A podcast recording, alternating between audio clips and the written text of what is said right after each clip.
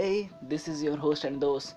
So today's bonus episode और जैसा कि बताया कि आपको कि हर बोनस एपिसोड होने वाला है एक कॉस्मिक साइंस पे बेस्ड तो पिछली बार जो बोनस एपिसोड था वो था about what is wormhole और वॉम होल की मैंने उसमें आपको पूरी डिटेल दी थी आज तक जितनी भी मौजूद है. उसके लिंक डिस्क्रिप्शन में और उसमें एक टर्म आई थी कि स्पेस टाइम से रिलेटेड तो what is the space time तो आज का टॉपिक वही होने वाला है डी स्पेस टाइम और एवरी डिटेल आपके पास होगी जो आज तक है। तो फिर स्टार्ट करते हैं। टाइम इसे इतना ना हम देख सकते हैं, ना ही सुन सकते हैं बट फिर भी एवरी सेकेंड हम इसे महसूस करते हैं। तो क्या है ये? तो क्या ये किसी तरह स्पेस से रिलेटेड है? तो आइंस्टाइन से पहले जितने भी साइंटिस्ट थे ना, उनका ये मानना था कि स्पेस और टाइम दोनों इंडिपेंडेंस है एक दूसरे के, और दोनों इंडिपेंडेंटली एग्जिस्ट करते हैं। इसलिए स्पेस में स्पेस और टाइम अगर दोनों में से किसी एक को हिलाया जाए तो दूसरे पे कुछ इफ़ेक्ट नहीं पड़ेगा। और न्यूटन जो, न्यूटन जिसने ग्रेविटेशन लॉ दिया था, उसके हिसाब से टाइम एकदम एब्सोल्यूट है, यानी पूरे यूनिवर्स में टाइम हमेशा एक जैसा ही रहेगा। आपके लिए भी, मेरे लिए भी और किसी और के लिए भी। मतलब अगर मेरे लिए दो घंटे गुजरे हैं तो हो सकता है ब्रह्मांड में किसी और बंदे के लिए, कि कोई और प्लेनेट पे बैठे हो, उसके लिए भी दो घंटे ही गुजरेंगे। चाहे वो अर्थ पे हो जुपिटर पे हो, या फिर किसी ब्लैक होल के पास क्यों ना हो, या फिर एक स्पेस शटल में भी क्यों ना हो। तो सबके लिए टाइम एक जैसा होगा। बट आइंस्टाइन की सोच थोड़ी अलग थी। उनने बताया कि स्पेस टाइम एक दूसरे से जुड़े हुए हैं। जिस, जिसकी वजह से है ना, ये दोनों कभी इंडिपेंडेंटली एग्जिस्ट कर ही नहीं सकते। उसका मानना था कि टाइम एब्सोल्यूट नहीं नहीं एब्सोल्युटली नहीं, बल्कि रिलेटिव है। यानी कि ये सबके लिए बराबर नहीं होता। हर अलग अलग सिचुएशन में ये अलग अलग लोगों के लिए अलग अलग हिसाब से गुजरता है। इसलिए रिलेटिविस्टिक कंटेंट में देखा जाए कॉन्टेक्स्ट में देखा जाए तो हम स्पेस और टाइम को कभी भी अलग नहीं कर सकते। तो बेसिकली है ना, जो ग्रेविटेशनल फ़ील्ड और वेलोसिटी जो हम वो होती है एकदम बेसिकली ज़रूरी। मतलब कि अगर सीधे शब्द में बताऊँ ना तो फिर जो टाइम की गुजरने की स्पीड है, वो हमारे वेलोसिटी और ग्रेविटेशनल फ़ील्ड पर डिपेंडेंट है पूरी तरह से। मतलब अगर किसी चीज़ की ग्रेविटेशनल फ़ील्ड ज़्यादा है और अगर वेलोसिटी उसकी ज़्यादा है तो उसके लिए समय थोड़ा धीरे बीतेगा, यानी आपकी फ़ील्ड और मेरी फ़ील्ड दोनों अलग अलग हैं, या फिर आपकी वेलोसिटी और मेरी वेलोसिटी दोनों अलग अलग हैं तो हम दोनों के लिए टाइम थोड़ा अलग अलग ही मूव करेगा। और जैसे कि मैंने बताया कि ग्रेविटी और वेलोसिटी के स्पीड बढ़ने के साथ साथ टाइम की स्पीड थोड़ी कम होती जाती है। चलो फिर एग्ज़ाम्पल लेते हैं। जैसे कि जो हमारा जुपिटर प्लानट है, वो अर्थ से बहुत ज़्यादा बड़ा है। इसलिए उसकी ग्रेविटी भी ज़्यादा बढ़ी रहती है। अगर इसलिए वहाँ पे जो टाइम होगा, वो धीरे गुजरेगा। अगर कोई बंदा वहाँ पर रहता है तो अगले पाँच साल बाद मतलब कि अगले सालों तक वो ज़्यादा दिनों तक ज़िंदा रहेगा कंपैरेटिवली जो अर्थ पे रहता है उसके हिसाब से। But with respect to earth वाले बंदे के हिसाब से देखा जाए, क्योंकि वो तो वही सोचेगा कि मैं पाँच साल, दो दोनों यही सोचेंगे कि मैं पाँच साल के लिए यहाँ पर था, या फिर मैं इतने अपनी ज़िंदगी भर यहाँ पर था।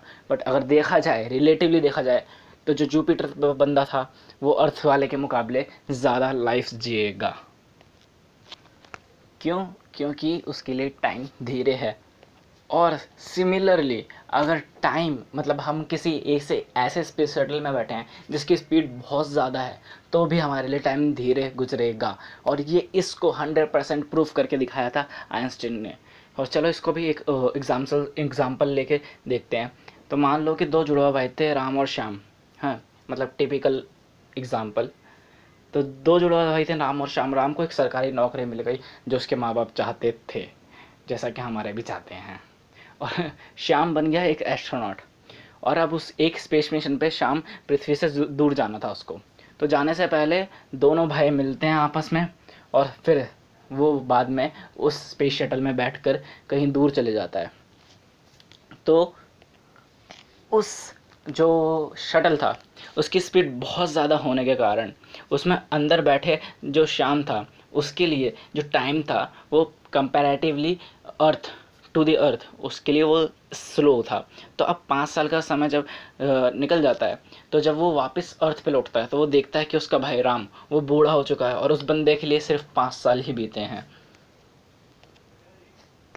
और इन दोनों एग्जाम्पल्स को बैटरली समझने का जो पर्पज़ है या फिर हम इसको इत अच्छे से ऐसे समझ सकते हैं कि दोनों इंडिपेंडेंटली कभी एग्जिस्ट कर ही नहीं सकते स्पेस और टाइम तो टाइम इसी से रिलेटेड होता है टाइम डिलेशन या फिर लेंथ कॉन्ट्रैक्शन जो कि बहुत ज़्यादा इंटरेस्टिंग टॉपिक्स होते हैं कॉस्मिक साइंस में।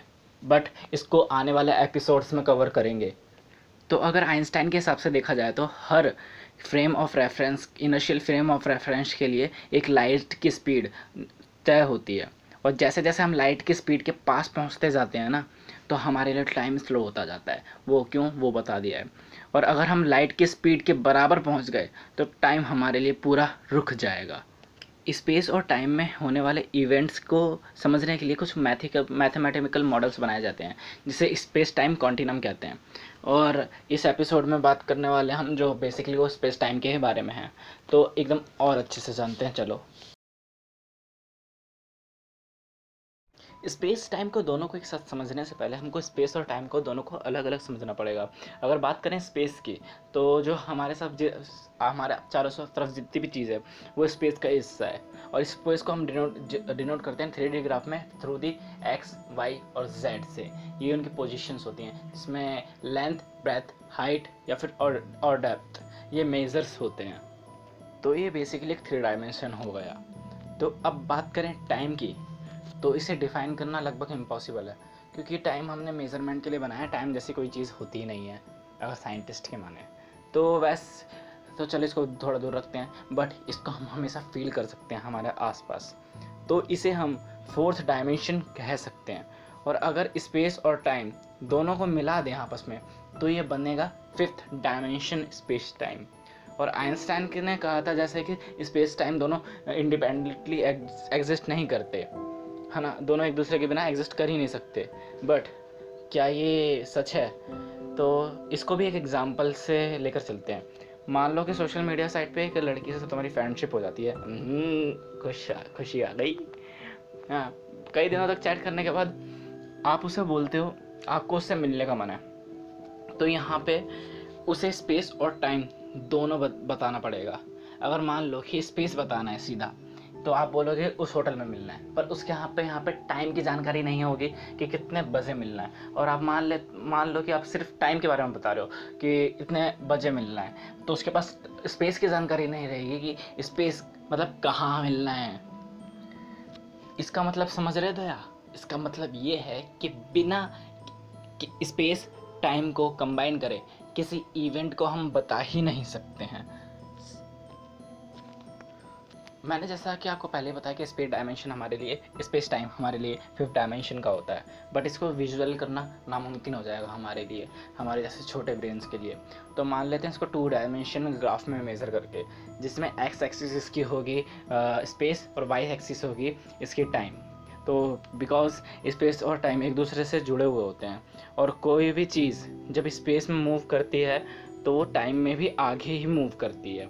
आगे बढ़ने से पहले आइए स्पेस टाइम ग्राफ के बारे में कुछ थोड़ा थोड़ा सा नज़र डाल लेते हैं, है ना? तो मान लो कि कोई ट्रेन दिल्ली से मुंबई जा रही है। अगर इस अगर इस मूवमेंट को सिर्फ़ स्पेस में दिखाएँगे तो टाइम ख़त्म हो जाएगा और ये चीज़ सीधा स्पेस में आगे बढ़ती रहेगी। और अगर इस मूवमेंट को टाइम में दिखाएँगे तो स्पेस ख़त्म हो जाएगा बट टाइम हमेशा बढ़ता रहेगा। और अगर इस मूवमेंट को अगर कंबाइन करके दिखाएँगे स्पेस टाइम में तो जो चीज़ एक्यूरेट जो आज हमारे सामने चलती है, वैसी हमें चलते हुए दिखाई देगी। एस्ट्रोफिजिसिस्ट इस दुनिया को, है ना, हमारे नज़रों से नहीं दिखते। एस्ट्रोफिजिसिस्ट इसको एक फ्रेम बाय फ्रेम की नज़रों से देखते हैं। हम वैसे देखते हैं, हमारे लिए तो ये दुनिया वैसी जैसे एक मूवी है। और उनके लिए एक फ्रेम बाय फ्रेम। इसको एग्ज़ाम्पल ले लेते हैं एक तालाब में पत्थर मारने से। कि जब एक तालाब में पत्थर मारते हैं तो कुछ रिपल्स बनती हैं। हमारे लिए नॉर्मली रिपल्स से कुछ एक रिपल बनी, दूसरी रिपल बनी, ऐसे रिपल बनती जाती हैं। बट बट अगर इस इवेंट को हम फ्रेम बाय फ्रेम देखें तो पहले एक बड़ा कौन बनेगा। मतलब जो बड़ा बनता जाएगा, फिर छोटा फिर छोटा फिर छोटा, फिर ये है ना, एक कोन की शेप लेंगे। सॉरी सर्कल बनेगा ना तो एक कोन की शेप लेने लगेगा। और अगर आपको इस कोन का फ्यूचर देखना है ना तो बस इसको और आगे ड्रॉ करते जाओ। तो बेसिकली ये कोन स्पेस टाइम के थ्रू लाइट का लोकस है। और अगर इसमें टाइम के डायरेक्शन उल्टा कर दिया जाए ना तो हमको है ना इसका पास्ट दिखेगा। मतलब इस थ्रू दी दिस प्रोसेस हम किसी भी चीज़ का प्रेजेंट फ्यू तो देख ही सकते हैं फ्यूचर भी देख सकते हैं, और पास्ट भी देख सकते हैं। मतलब भविष्यवाणी थ्रू दी साइंस और ये रियलिटी में होता है। और इस कोन को कहा जाता है लाइट कोन आइंस्टाइन ने एक बार एक क्विट कहा था for us physicists this separation between past present and future is only a illusion although a convincing कोन यही कन्वेंसिंग कोन के बारे में बात हो रही है। यानी कि हिंदी में ट्रांसलेट करें तो यानी कि भौतिक शास्त्रियों के लिए भूतकाल, भविष्यकाल और वर्तमान काल हमेशा ही एग्जिस्ट करता है। समय का गुजरना केवल हमारा एक भ्रम है। वाह! अब आप सोच रहे होंगे कि अगर पास्ट प्रेजेंट और फ्यूचर हमेशा ही रहता है तो हमें ये दुनिया आगे चलती हुई क्यों नज़र आती है? तो इसका जो बेसिकली जो सबसे बड़ा वो है ना एग्ज़ाम्पल जिसको आप अभी समझ नहीं पाओगे, वो है हम जिस डायमेंशन में रहते हैं वो। चलो इसको और आसानी से बता देता हूँ। तो एक वीडियो का प्रिंसिपल पे बेस्ड है ये हमारा। मान लो जब कोई हम वीडियो देखते हैं तो हमें वो हमेशा चलती हुई नज़र आती है।